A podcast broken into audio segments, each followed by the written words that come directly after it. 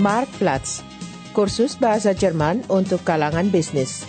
Sebuah produksi bersama Radio Deutsche Welle, Kamar Dagang dan Industri Jerman, serta Lembaga Karl Duisberg.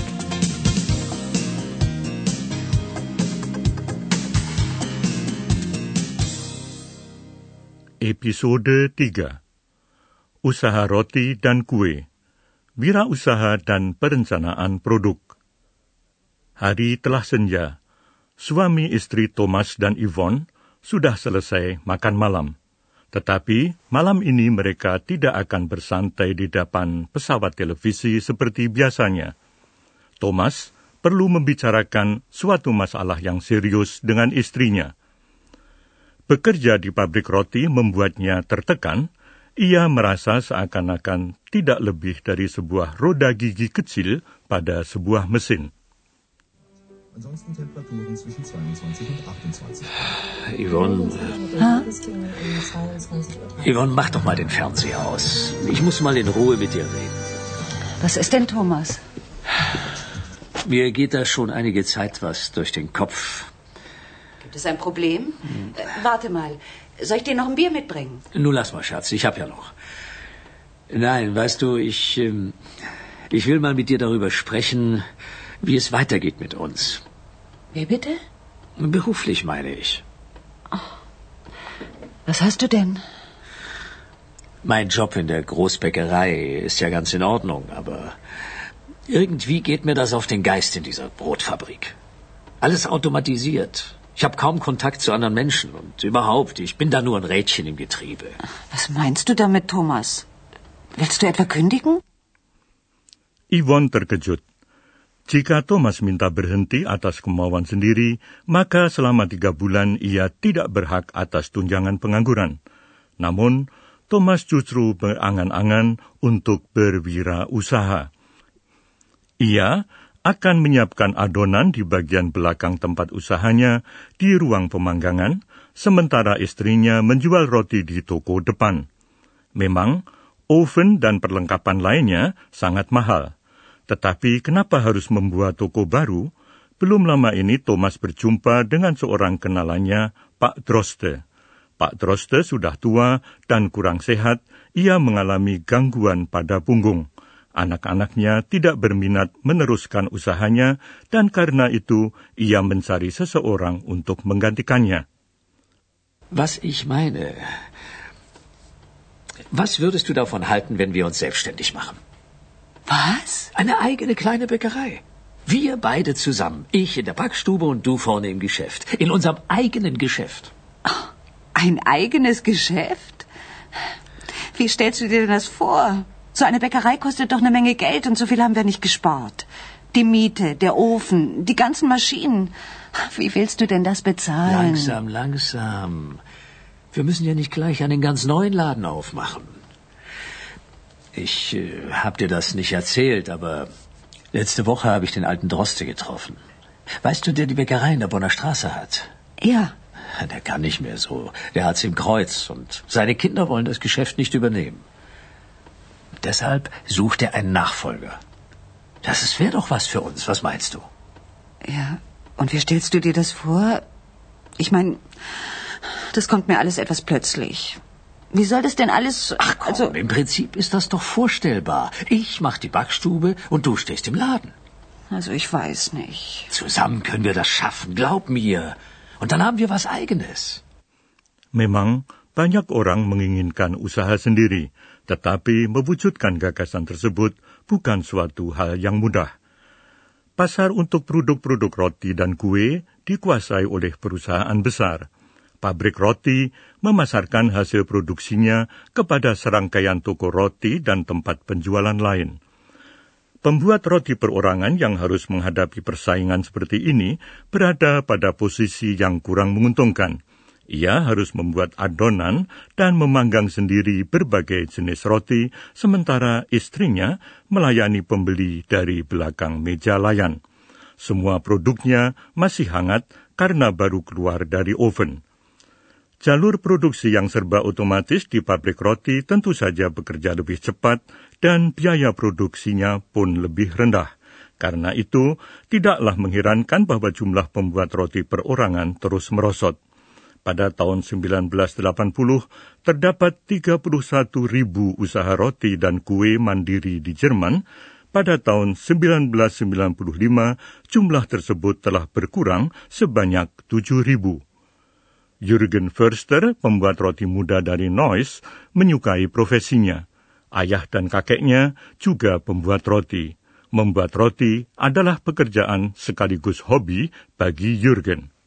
Ich bin die dritte Generation Bäcker. Mein Opa hat Bäcker gelernt, danach aber aufgehört. Mein Vater hat Bäcker gelernt, danach gesundheitlichen Gründen aufgehört. Und ich wollte es eigentlich durchziehen, ne? weil ich festgestellt habe, der Beruf des Bäckers ist für mich äh, nicht nur Arbeit, sondern auch Hobby. Mula-mula Jürgen Förster bekerja di sebuah pabrik roti, kemudian dia menempuh ujian ahli membuat roti dan memutuskan membuka usaha sendiri. Setelah ujian ahli, ia menjadi anggota asosiasi pembuat roti yang selanjutnya siap memberi dukungan dan bantuan. Gelar ahli merupakan tingkat tertinggi untuk profesi pertukangan di Jerman tanpa kualifikasi ahli, izin membuka salon, usaha roti dan kue, atau usaha-usaha pertukangan lain tidak akan diberikan.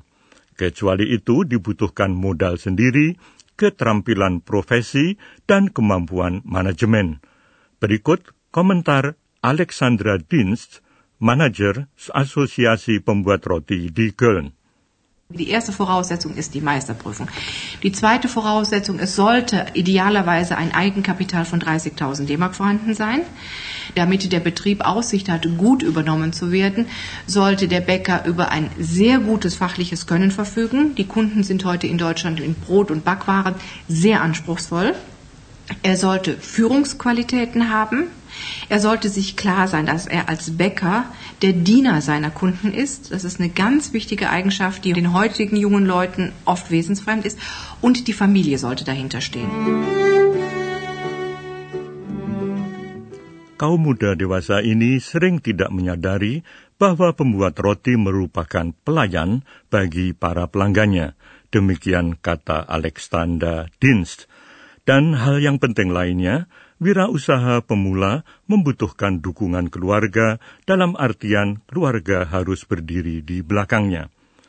Yang paling sulit bagi Jürgen Förster adalah pengumpulan modal yang dibutuhkan. Menurut perhitungannya, ia memerlukan sekitar 200 ribu mark. Ia memiliki modal sendiri sebesar 20 persen. Asosiasi Pembuat Roti membantunya memperoleh kredit yang disalurkan oleh berbagai program bantuan sebagai dana insentif dalam rangka pendirian usaha atau kredit pendirian usaha. Ich hatte ein Volumen ausgerechnet ungefähr von 200.000 Mark, wo ich einen Betrieb übernehmen wollte. Dazu hatte ich 20% Eigenkapital. Dazu habe ich einen Kreditgründung und Wachstumskredit aufgenommen dann das ERP-Existenzgründungskredit und ein Hausbankdarlehen von meiner Hausbank. Zusammen habe ich die 100% für Übernahme des zusammenbekommen und habe damit gestartet, die Bäckerei zu übernehmen. Kredit telah disetujui, kontrak sewa menyewa telah ditandatangani. Kini saatnya menyingsingkan lengan baju dan bekerja. Mereka tidak bisa mundur lagi. Thomas dan Yvonne telah menjadi wira usaha. Pada masa awal, mereka selalu begitu letih pada malam hari, sehingga makan pun mereka enggan. Selepas tengah malam, mereka sudah harus bangun karena pada waktu membuka toko sudah harus ada setumpuk roti yang renyah. Pada malam hari, setelah pelanggan terakhir pergi, Yvonne mulai membersihkan segala sesuatu. Sesudah itu, tugas pembukuan masih menunggu. Seluruh hidup kita hanya bekerja melulu, Demikian keluh Ivon kepada suaminya. Dan apa hasilnya? Apa manfaat dari semua ini? Terlalu sedikit pelanggan dan omset pun terlalu kecil. Thomas menyadari hal ini, tetapi mereka tidak boleh menyerah. Schatz, jetzt hör mal auf mit Putzen. Es blitzt und blinkt doch schon alles. Ich habe schon mal den Abendbrottisch gedeckt. Kommst du? Oh, ich habe gar keinen Hunger. Weißt du, ich hab's einfach satt. Den ganzen Tag hinter der Theke stehen, abends das Putzen und dann noch die Buchführung. Das ganze Leben besteht nur noch aus Arbeit. Und wofür das alles? Wir haben viel zu wenig Kunden und zu wenig Umsatz. Wir verkaufen einfach nicht genug. Und wenn es so weitergeht, ist unser Traum von der Selbstständigkeit bald ausgeträumt. Ja, glaubst du vielleicht, mir macht das Spaß?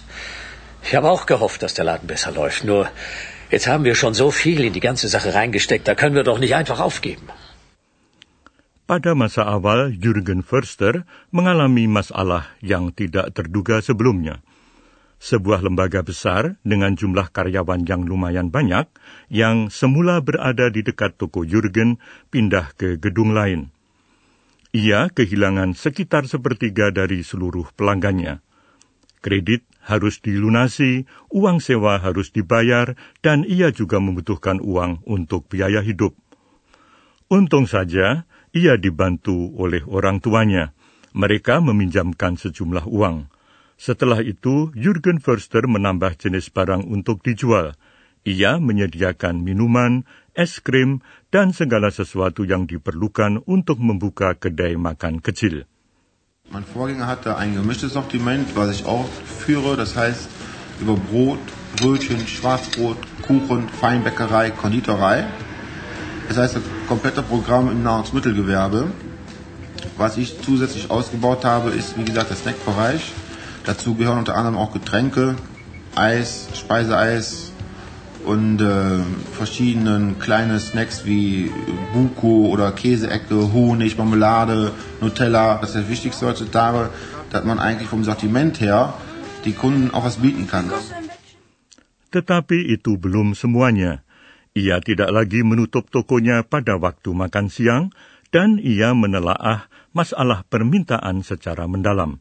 Setiap malam, setelah menutup toko, ia membuat catatan mengenai jenis-jenis roti dan kue yang tidak terjual. Berdasarkan itu, ia menyusun bagan mengenai hari-hari di mana penjualan meningkat. Roti dan kue yang tersisa pada waktu tutup toko dibuang. Jürgen Forster belum pernah menjual roti sisa kemarin. Wenn gemacht wird, werden die Retouren, das heißt die Backwaren, die nicht verkauft worden sind, werden gezählt und aufgelistet. Und dementsprechend kann ich mir dann über die Woche, über einen Monat, über ein Jahr einen Plan erstellen, um zu sehen, wie viele Retouren ich überhaupt gemacht habe. Man kann von Woche zu Woche äh, zurückblicken auf einen Monat ungefähr vergleichen, wie das äh, Geschäft sich entwickelt hat. Und dementsprechend kommt man langsam, wirklich nur langsam einen Überblick da rein, was für Tage äh, stark sind im Verkauf, rein Backwaren verkaufen, welche Tage nicht so stark sind. Wenn 18.30 Uhr sind, ist Feierabend, wenn die kompletten Backwaren, die über sind, weggeschmissen und nächsten Tag neu produziert. Agar tidak terlalu banyak yang terbuang, pembuat roti tidak boleh berproduksi untuk persediaan, artinya ia harus menghindari kelebihan produksi. Di pihak lain, ada kemungkinan pelanggan enggan datang lagi jika ia pernah mendapatkan rak-rak kosong menjelang waktu tutup toko. Warum ist es auch wichtig, dass man einen gesunden Überschuss hat? Man sollte zwischen 5 und 10 Prozent Ende des Tages an Backwaren noch überbehalten. Das ist ein gesunder Wert, weil wenn ein Kunde im Laden kommt es sind keine Brötchen mehr da, keine Röggelchen oder kein Brot mehr da. Es liegen nur noch drei Teilchen in der Theke. Das nächste Mal kommt der Kunde nicht um halb sieben. Ab sechs Uhr kann man den Laden praktisch zumachen, weil er genau weiß, die Auswahl, also auch die Moment, was ich haben möchte, führt diese Bäcker nicht mehr.